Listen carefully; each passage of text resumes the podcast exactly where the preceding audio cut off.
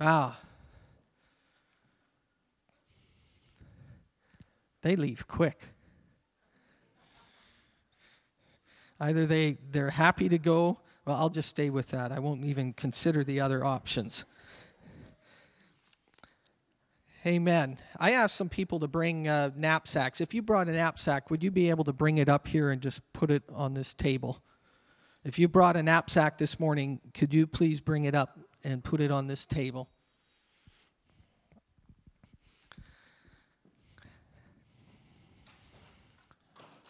And I'm not going to check them either. I'm not going to go through them and go, oh, hey, that looks good. Process. Who here loves the process? We got a bunch of honest people. I do not enjoy the process. And, and I've thrown up a, a, a little screenshot here uh, of plan. Can you put that up, Cora? Because a word, a picture says a thousand words. So right there, there's a thousand words. Um, have you ever come up with a plan that looked like from A to B was just straight a straight line, and it's like, what can get in the way of this? And then can you put up reality? I, I that was clever, Cora. Yeah, there's a lot of praying in this, but this is often reality. And this is like I started and I thought it was going to be easy, but we get one valley and we get a hill and then we get a downslope. And life, I would suggest to you, is more like this. I saw another graphic and I was going to print it up, but the Wi Fi has been acting up. But have you ever thought what success looks like? Especially when you're looking at somebody else's success and you, you see success, and basically it's from here to there, just like plan. And you look at somebody and go, they're successful, and they just started there and they're, they ended up there. But then they said what it really looks like to the person that's done it is they start, and then all of a sudden it's just a bunch of squiggly lines, and then finally you get to the end. And life is not always a straight line. Life is not always just simple. I wish it was, but I have found that the more you get into family, the more issues you have. And family is a picture God gives us. Now, I have a lot of brothers, and don't ask them, but sometimes we didn't agree with each other. And if any of you have siblings, I'm sure some of you have had moments, especially as kids. I mean, as adults, we should get along. But as kids, sometimes you fight. I mean, our dinner table almost was like a civil war. And my mom and dad would pray, and as soon as we finished praying, it was like, you better watch out because if you don't put your hand in there and grab something, you're going to go hungry. So, it, life sometimes can be tough and difficult. I want to read a passage to you this morning, and then I want to share with you just a few thoughts that I have about the process. And if you can turn in your Bibles to Matthew chapter 11, I want to read this passage and and I want to give you some thoughts on how dealing with the process what do you do when things aren't working out? Where do you go? In the world, we have so many things. People go to alcohol. People will actually try to, the, the term, drown their sorrows. People will go to other addictive things, whether it's pornography, even eating. How do you deal with things? Some people deal with it, well, I'll just binge eat. It's a real thing. I'm not trying to make light of it. It's, it's a coping mechanism. And what happens is we have a coping mechanism that has replaced God. And we have a coping mechanism where when I'm under stress, what am I going to do? I'm going to point to somebody else and I'm going to make fun of them, or I'm going to run this direction, or I'm going to go this way or that way. And what happens is we have learned behavior that has said, you know, I've been successful in this. I've got away with it. I haven't had to deal with this. I haven't had to deal with that. And what happens is we have a learned behavior where we have eliminated God and have tried to figure out things ourselves. And sometimes it works to a measure.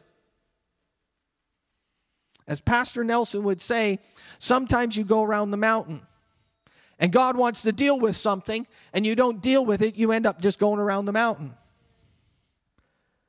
And sometimes the going around the mountain seems to be, and I say seems because it's not, but it seems to be more comfortable than letting God deal with it.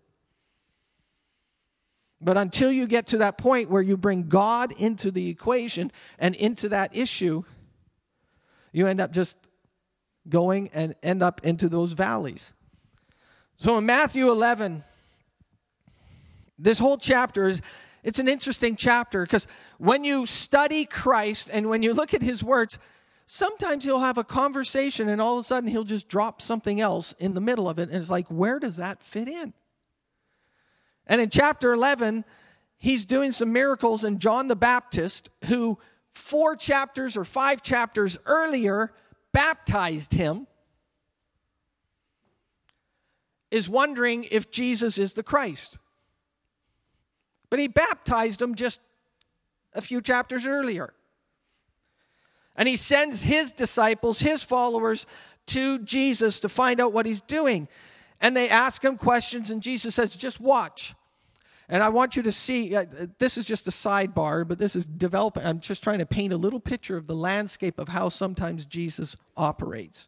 And in the process of life. And Jesus said here, the lame walk, the blind see, people are being raised from the dead. When you get around Christ, expect something to happen. He says signs will follow. He doesn't say signs might. I live a life where I expect to see miracles. Justin, I'm so proud of you this morning that you took a step of faith beyond just reading, but exercising a step of faith and doing a prophetic act. Sometimes we, we limit God or we excuse Him. It, I have a bad knee, a bad left knee when I was 16 years old. I blew it out playing soccer. And now, and I had surgery, but there may be some kind of calcification or bone chip or something in. So every once in a while, it gives out. So Justin exercises what God gave him, and he says, Somebody with a left knee. Do you know what my first reaction was? Oh, well, I've lived with it for 35 years. And it took me three quarters of the way through the prayer to finally stand up and say, No, I, I And sometimes you might not see the healing immediate, but I believe as you exercise that faith and every time you stand up, every time you do something, whether it was the lower back, whether it was the right side, whether it was the left knee, every time you do something, I believe you are exercising faith to see what God will do. And all of a sudden, one morning, you're going to wake up and you're going to go, huh, I didn't do that before. So, son, I'm proud of you. And if any of you have words like that, I want to encourage you to put them out there. Because it's through your exercise of faith that you will grow in this. And I will gladly take them, even if nobody responds. I will receive them and I will encourage you and champion you for taking a step of faith and saying, I believe God wants to touch somebody today. Because signs will follow. And when Jesus is involved, something happens. So that was for free. But he's here in Matthew chapter 11, and they come and ask him. And then he continues on and he says, All these cities that didn't respond to what they saw happen. Thank you, Brad. You're a servant, and I'm a mess. And, and, and these guys, he, he, he speaks to these cities and he says, you know, Sodom is going to be in a better position than you because they, if they would have had this opportunity, they would have responded. And he continues on, and then he gets near the end of the chapter, and, and he didn't speak in chapters, by the way. He didn't say, okay, this is chapter seven, this is chapter eight. He, he didn't speak like that. So in the course of his talking, he continues on, and then he says, he gets to this funny part near the end of the chapter where he says, Father, I'm just so thankful that, that you, you've, you've revealed yourself and, and, and nobody can see the Father except they see me, and nobody sees me unless they know the Father. And, and then he gets this out of there, he goes, Come unto me. And, and I just find this interesting because sometimes in life you can be so occupied with all this happening and all this happening, and, and then all of a sudden Jesus says something completely out of context. And it's amazing. If you look at the scriptures, he's talking, uh, we write books about one specific subject, but when we look at Christ, he's all over. He, he'll touch one thing, and in the same conversation, he touches another thing. So if my sermon is scattered, that's okay. I'm just like Christ. But if you go to verse 28, and this is the verse that I want you to see, these three verses. He's talking and he goes through this, and Pastor Daniel actually pre- uh, shared this this morning, and I did not tell him what I was going to preach on. But Jesus says, in the middle of all this conversation, in the middle of talking about how these cities haven't responded, in the middle of talking about his relationship with the Father, he just goes, Come to me.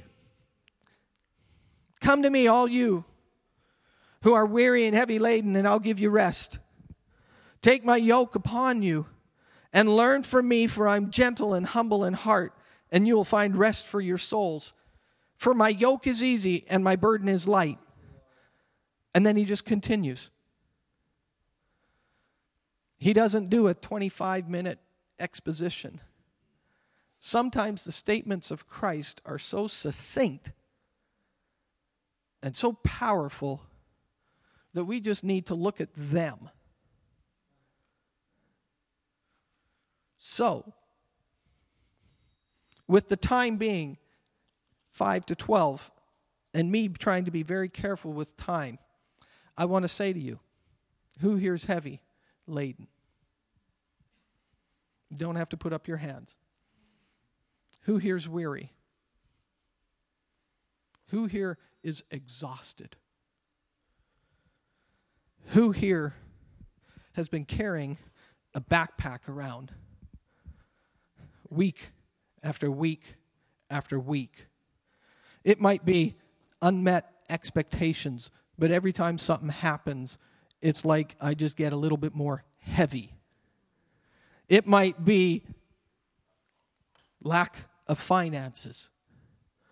And every time I look at the bank account, the numbers get smaller and smaller. It might be what do I do with my career? Become like a minion. No, what do I do with my career? It might be my family has rejected me. And these things weigh on us. That might be, I'm qualified, but nobody wants to take me. It might be, I've tried and I've tried and I've tried. Oh, there's something in this one. Oh. I've tried and I've tried, and every time I've tried, nobody's even given me any value or accepted me. And we have these things, and, and many of us, if not all of us, have had situations in our life where we are carrying things that we should not carry. But I'm used to it. It's my cross to bear. Give me a break. It's not your cross to bear. He bore it already. He took it all on the cross and he said, it's finished. And we have made Christianity fit into our life instead of fitting our life into His. And we've said, Oh, I'll accept you, Christ, but I've got all these knapsacks, all these backpacks, all this baggage, all this luggage that's coming with me. And Christ says, No, come unto me. And we've said, No, you come with me, Jesus. And he says, No, come unto me. And this morning, I just want to be real simple. To me, it's, I don't want to overcomplicate, we overcomplicate Jesus. I don't have six steps. I don't have three steps to a breakthrough and six steps to financial freedom. I don't have that this morning. I've got one solution. His name is Jesus. And I believe in plans, I believe in steps and procedures, and I've given them to you as we've gone through this. But lest we forget Jesus, we're in this and we're doing it all wrong. So, as we talk and as we have the landscape of process in front of us, and I will be continuing talking about process because there's growth in progress, in process. I want you today, the one thing I want you to go home with today is a greater understanding of Jesus. Plain and simple Jesus. He says, Come unto me. His calls are so simple. He looks at the disciples, he picks them, and he says, Follow me, and I'll make you. And this morning, the power of God was strong this morning. And I don't want you to come to church Sunday morning, and even though it's Mother's Day and we honor our mothers, but I did not want to preach just a message on mothers. I want to preach a message of Jesus. And I want the mothers to be affected, but I also want the brothers to be affected. And some of you here this morning are carrying things that you need to take your backpack and put it down and just come to Jesus. He says, Come unto me. In fact, my version it says, Come to me. The solution is actually very simple come to me. Well, I thought I had to do, no, come to me.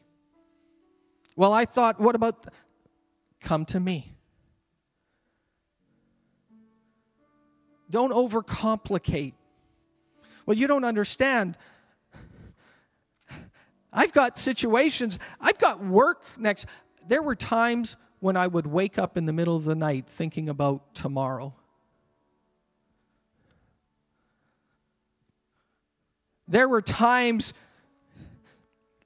when Pastor Winona and I would be talking and she would ask me a question, and literally my temperature would just. And I would try to handle it. I would try to figure it out. I would try to, and some of these principles are good. I'm all for it. But sometimes we push Jesus aside and we say, no, this is the way to figure this out. The first thing I need when I walk in the process is Jesus. Because if I don't come to Him, I'm missing out the most important person in the world. I'm missing out on the most wise information and person I can have. His name is Jesus. You say, Well, I'm a believer. I'm a believer. But I tell you, I have found I need Jesus. I can't make it on my own. I've tried.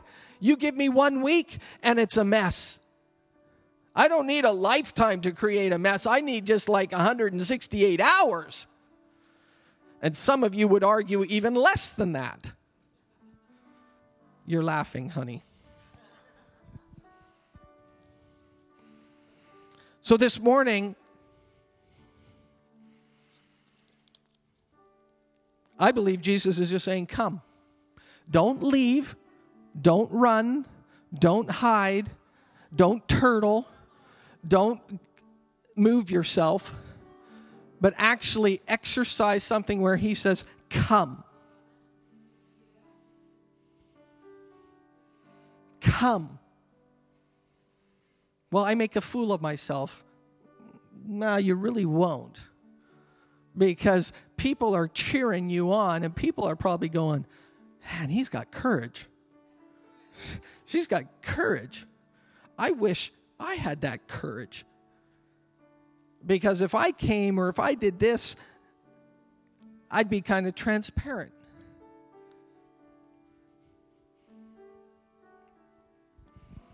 He offers the solution. He doesn't offer a solution, he offers the solution. He says, Come to me. So this morning, I want the, the music to play. Josh, would you be able to come and grab a guitar? Brad, are you able to come and uh, play on those round things?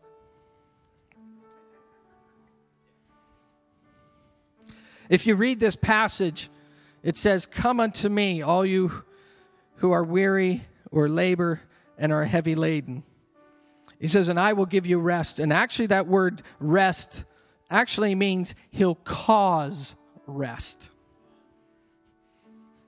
He'll cause rest. Don't, don't put up candles. Don't do the aromatherapy. Don't, first, just come to Him. So, we're going to do that for a few minutes this morning.